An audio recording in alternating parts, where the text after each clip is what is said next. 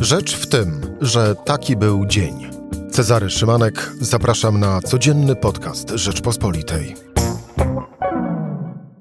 Poniedziałek, 12 kwietnia. I jeszcze przyjdzie czas naprawdę, mówił Sławomir Nowak tuż po opuszczeniu aresztu. Sąd okręgowy w Warszawie odrzucił dziś wniosek prokuratora o przedłużenie aresztu podejrzanemu o korupcję byłemu ministrowi transportu w rządzie PO. A skoro przy organach ścigania jesteśmy, to cały czas nie ma informacji, czy zostały podjęte jakieś dodatkowe, specjalne kroki po emisji raportu Komisji Antoniego Macierewicza w sprawie katastrofy w Smoleńsku przed 11 laty. W TVP można było zobaczyć że był zamach, a także usłyszeć, niestety, krzyki ofiar. Michał Szulżyński będzie moim e, gościem. Rzecz w tym, że zapraszam Cezary Szymanek. Słuchaj na stronie podcasty.rp.pl. Włącz Rzecz w tym w serwisie streamingowym. Michał Szulżyński, zastępca redaktora naczelnego Rzeczpospolitej. Michale, dzień dobry. Dzień dobry Czarku, dzień dobry Państwu. To zacznijmy od tak zwanego dziś, Sławomir Nowak już opuścił e, areszt. E, areszt tymczasowy, bądź jak to mawiają dosyć powszechnie, wydobywczy, bo w owym areszcie tymczasowym przebywał od lipca ubiegłego roku. Mm, posilę się słowami Michała Kolanki. Game changer? I tak i nie. To znaczy, sąd stwierdził, że Mm, istnieje y, prawdopodobieństwo zarzucania, popełnienia przez Sławomira Nowaka zarzucanych mu czynów, natomiast nie zgodził się na to, żeby trzymać go w nieskończoność w areszcie. I tu warto przypomnieć, e, co bardziej krewkim komentatorom, że areszt jest środkiem zapobiegawczym, służącym mm, prowadzeniu śledztwa, e, ale nie jest sam karą samą w sobie. No, 9 miesięcy w areszcie to jest kawał życia. No, nie, nie, nie ma co do tego żadnych wątpliwości. Zresztą sam, sam Sławomir Nowak mówił, że ten czas pozostawił e, na nim e, przeżycia i blizny, których z siebie już e, nie zdejmie, ale fakt faktem 9 miesięcy aresztu wydobywczego to tylko i wyłącznie de facto w pierwszej kolejności świadczy o prokuraturze, a nie o całej reszcie. No więc właśnie, no bo jeżeli tutaj słyszymy e, biadolenia, że e, sąd posłuchał wezwania Donalda Tuska i że w związku z tym sądy są w Polsce upolitycznione, to to rozumiem, że gdyby sąd posłuchał e, Zbigniewa Ziobry, to by sądy były niepolityczne, tak? No to jakiś kompletny absurd. Z, z faktu, że w tej sprawie się wypowiedział w piątek Donald Tusk, moim zdaniem nie należy wyciągać wnioski, że, że sędziowie przyjmują instrukcje polityczne od polityków opozycji, e, tylko należy wyciągać wniosek taki, że sędziowie stoją na, na straży praw obywatelskich.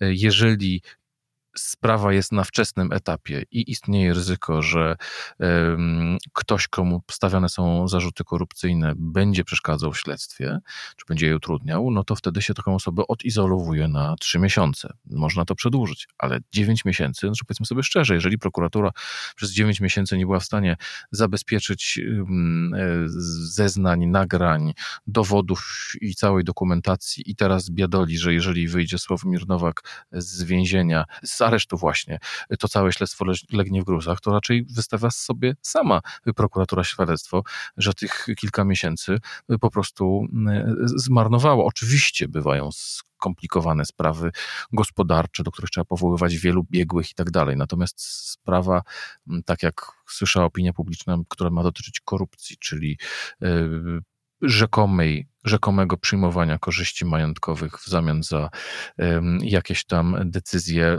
podejmowane podczas jego pracy e, na Ukrainie, e, no to nie wydaje się, żeby to była sprawa, no tak Amerykanie używają na to rocket science, no to, to nie jest postępowanie niezbędne do tego, żeby rozszczepić e, atomy wodoru.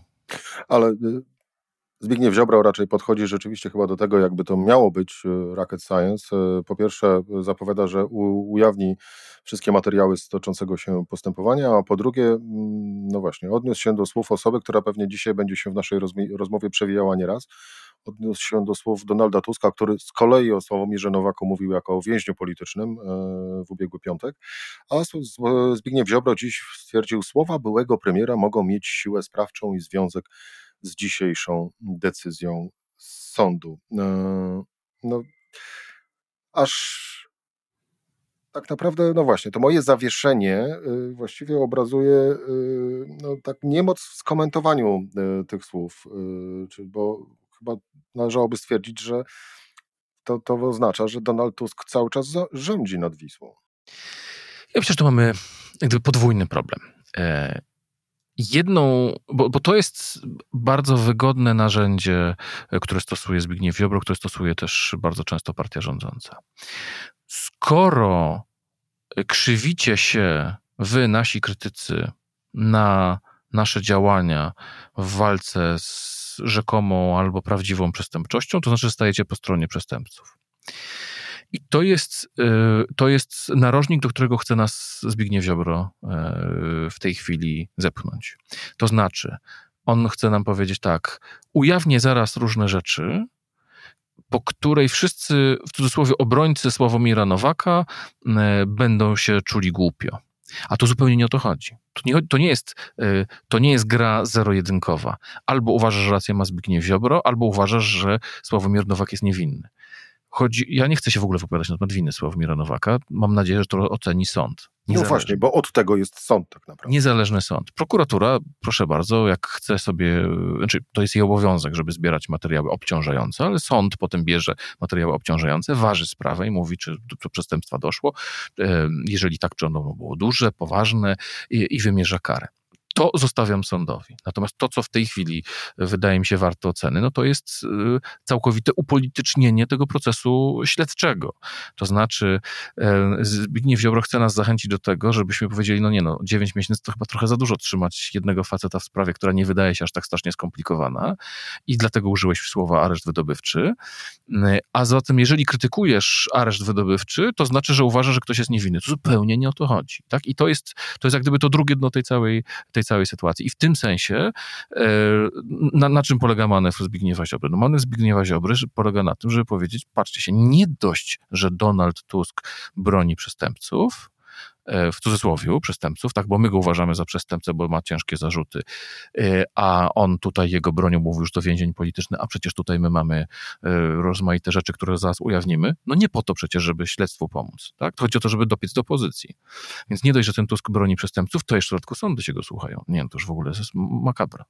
Ale idąc dalej tropem twojego, e, twojego wywodu, e, no to właściwie można powiedzieć, tak jak mówił Donald Tusk, może niekoniecznie, że więzień polityczny, ale można chyba by było całą sprawę zawrzeć w stwierdzeniu e, postępowanie polityczne.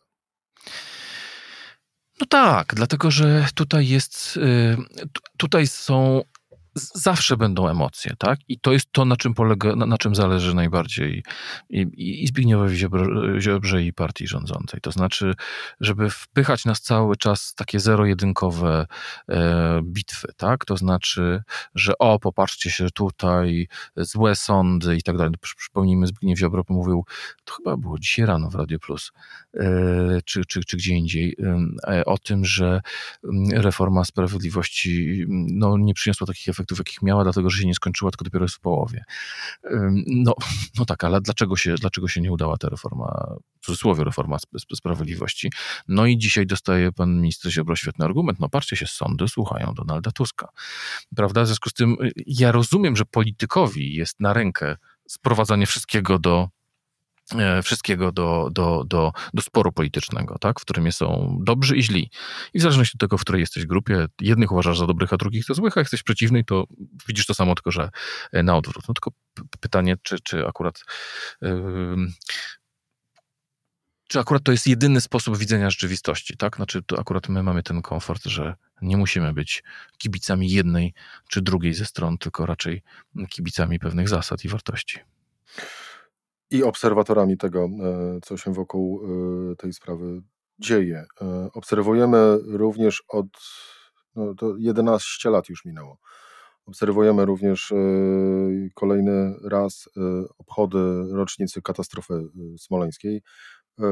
Ja mam takie wrażenie, biorąc pod uwagę również publikację przez TVP1, z premedytacją nie używam rozszerzenia telewizja publiczna,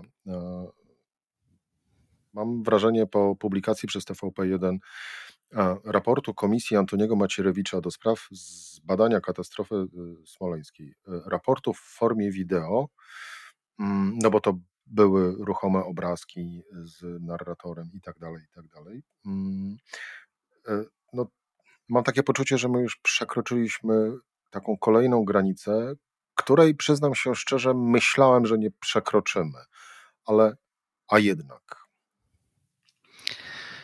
E, ukończyłem na Uniwersytecie Jagiellońskim studia e, filozoficzne, magisterskie, nawet ukończyłem studia doktoranckie. I jednym z zasad, jednym z podstawowych y, ćwiczeń, które podejmują e, studenci filozofii jest mm, ustalanie, e, dyskutowanie na temat czegoś, co się nazywa status ontologiczny. To znaczy, co to właściwie jest za byt, ten raport e, Komisji Smoleńskiej. I powiem szczerze, ten status ontologiczny raportu Komisji Smoleńskiej niezwykle mnie interesuje tutaj, ponieważ to ma kolosalne znaczenie. Z tego, co słyszymy z kuluarów, e, eksperci zespołu mm, podkomisji, którą kieruje Antoni Macierewicz, nie chcieli podpisać żadnego dokumentu, ponieważ e, nie wszystkie, doku- nie wszystkie sprawy są w tej chwili rozstrzygnięte, jak donosiły prawicowe media, na przykład część część tych badań amerykańskich nie została jeszcze ukończona. A zatem zamiast dokumentu przedstawiono film. Film, którego tytuł myląco nazywa się raport końcowy z prac podkomisji smoleńskiej Antoniego Macierewicza. E, to powiem szczerze, dosyć oryginalna teza, ponieważ filmy czy materiały w PowerPoincie bywają świetnym uzupełnieniem e, raportów końcowych, natomiast to nie jest dokument z jednej strony. Ale z drugiej strony Antoni Macierewicz jest wiceprezesem e, partii rządzącej. Jest e, ważnym członkiem tej partii rządzącej. Jest wciąż od sześciu lat wiceszefem podkomisji e, wypadków badań lotniczych, która się zajmuje mm, katastrofą w Smoleńsku. A zatem ten film, nie będąc oficjalnym dokumentem, jest oficjalnym dokumentem. E, I tutaj się pojawia mnóstwo problemów, tak? No bo jeżeli e, ten film sugeruje, że do katastrofy doszło w wyniku wybuchu dwóch materiałów wybuchowych założonych w Tupolewie e, podczas remontu w Rosji w 2009 roku, to ja jestem strasznie ciekaw, co odpowiadają polscy ambasadorzy, gdy dzwonią do nich MSZ-y, mówiąc, co tak naprawdę z tego wynika? Czy to Rosjanie zabili polskiego prezydenta? Jestem bardzo ciekaw, co opowiadają polscy oficerowie łącznikowi y, pracujący w krajach NATO, gdy ważni wojskowi z tych krajów pytają ich, a co to tak naprawdę oznacza? Jakie są konsekwencje puszczania takiego filmiku mającego niejasny status, ale stawiającego no niemal wprost tezę, że samolot wybuchł z powodu mm, ładunku y, wybuchowego zamontowanego w rosyjskiej fabryce podczas remontu. I przypomnijmy, to się dzieje e, w sytuacji, w której mm, na granicy ukraińsko-rosyjskiej mamy do czynienia z najwyższą od aneksji Krymu koncentracją wojsk rosyjskich. I mam wrażenie, że tutaj naprawdę nie ma powodu do żartów. E, I to jest ten aspekt międzynarodowy. Natomiast jest też aspekt, e, powiedziałbym, E, etyczny, czy taki czysto polityczny. Znaczy, ja jestem zdegustowany tym, co, co, co robi Antoni Macierewicz. Znaczy, e, sytuacji, w, bo tutaj zawsze mamy to, ten, ten szantaż moralny, że och, trzeba walczyć o prawdę, ale jaką prawdę ujawnił Antoni Macierewicz? E, przecież Tutaj nie mamy żadnych nowych dowodów. E, to są wszystko jakieś tezy wysnute na podstawie e, rozmaitych argumentów. To, jak zauważył nasz kolega z konkurencyjnej medium, e, czyli Andrzej Stankiewicz, nikt z członków komisji nie był w Rosji.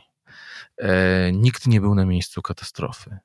E, to są wszystko komentarze do komentarzy, opinie do opinii. To są analizy wyciągane na podstawie jakichś danych. Wszystko określone naukowym językiem. Natomiast e, tam nie ma żadnej prawdy. A jest to jednak no, no wstrząsające. No, upublicznienie e, ostatnich sekund nagrania z dźwiękowego, oryginalnych, no nie bójmy się powiedzieć, rozpaczliwych krzyków ginących pasażerów do polewa, no uważam za... No, no może, może zawieszę głos. Nie, no to ja powiem, skandaliczne. No. No jest skandaliczne, e, uwłaczające i tu można byłoby wymieniać e, e, dziesiątki różnorakich tego. To właśnie jest granie katastrofą smoleńską. To jest właśnie wykorzystywaniem tej, tej tragedii w celach politycznych. Można było zarzucać rozmaite rzeczy wcześniej Platformy Obywatelskiej. Wiemy, jak się to śledztwo toczyło. Ja muszę przyznać też, krytycznie patrzyłem na to, co mówił Donald Tusk w, w piątek, no, sugerując w wywiadzie, że, że, że Lech Kaczyński mu kiedyś przyznał, że on teraz będzie e, rządzić samolotami, którymi lata po tej sprawie gruzińskiej. No to był taki, moim zdaniem, nieładny sygnał ze strony Donalda Tuska, wpuszczony do wyborców opozycji, no tak naprawdę wszystkiemu jest winien Lech Kaczyński, ale przecież raport e, zespołu E, Jerzego Millera, który został przygotowany zarządów Donalda Tuska, Donalda Tuska, nie stawiał tezy, że to Lech Kaczyński doprowadził do katastrofy. Pokazywał złe naprowadzanie, pokazywał, owszem, presję, której byli poddani piloci, e, ale to ich błędy e, między innymi doprowadziły do tego niezwykłego zbiegu złych zdarzeń, czyli właśnie złego naprowadzania i przez, przez kontrolerów lotu, fatalnych wyników, wyników atmosferycznych, braku wyszkolenia. Pamiętamy, że ten samolot nie powinien był wystartować z, lot, z lotniska w Okęciu. Ani piloci nie mieli wówczas aktualnych, e, aktualnych yy, pozwoleń, ani lotnisko nie zostało sprawdzone w należyty sposób przez Biuro Ochrony Rządu.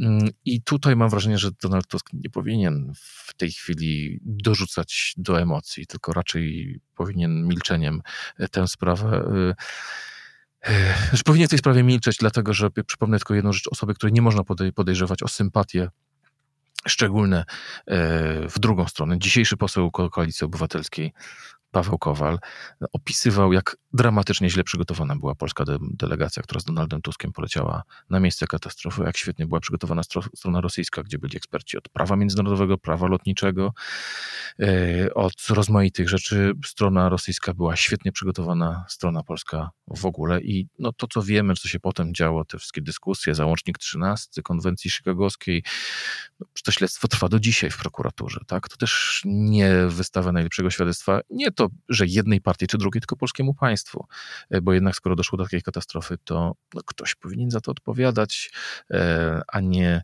tak, jak to w Polsce bywa, że mm, no, tak naprawdę żaden urzędnik e, nie ponosi za to odpowiedzialności na końcu dnia. W tym temacie jest jeszcze, Michał, jeszcze jedno pytanie tak naprawdę.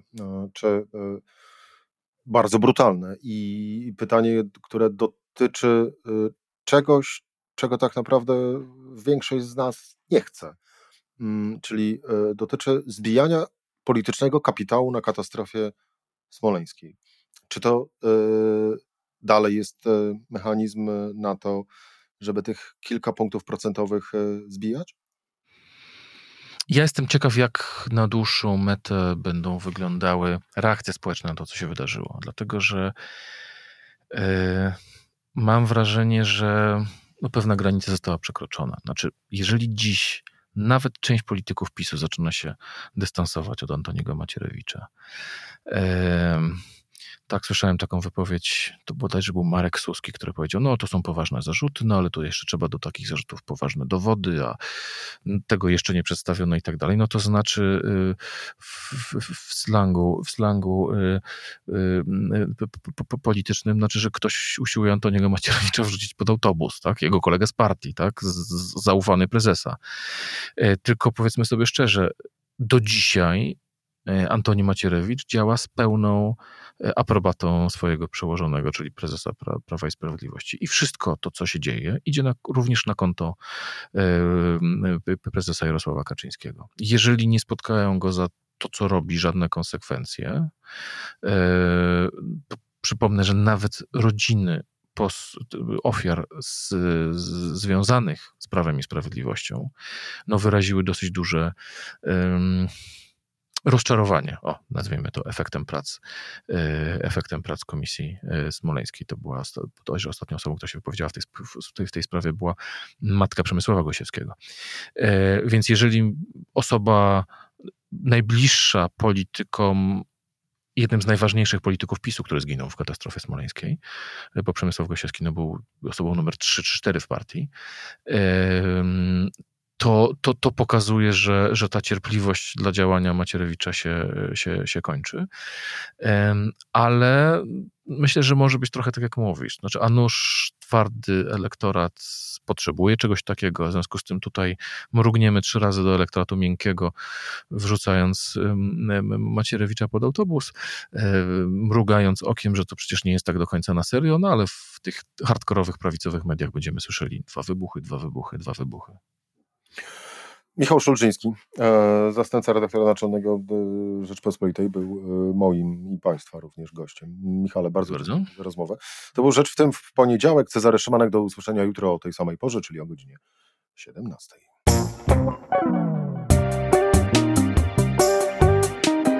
Rzecz w tym to codzienny program Rzeczpospolitej. Od poniedziałku do czwartku o godzinie 17. Słuchaj na stronie podcasty.rp.pl. Włącz Rzecz w tym w serwisie streamingowym.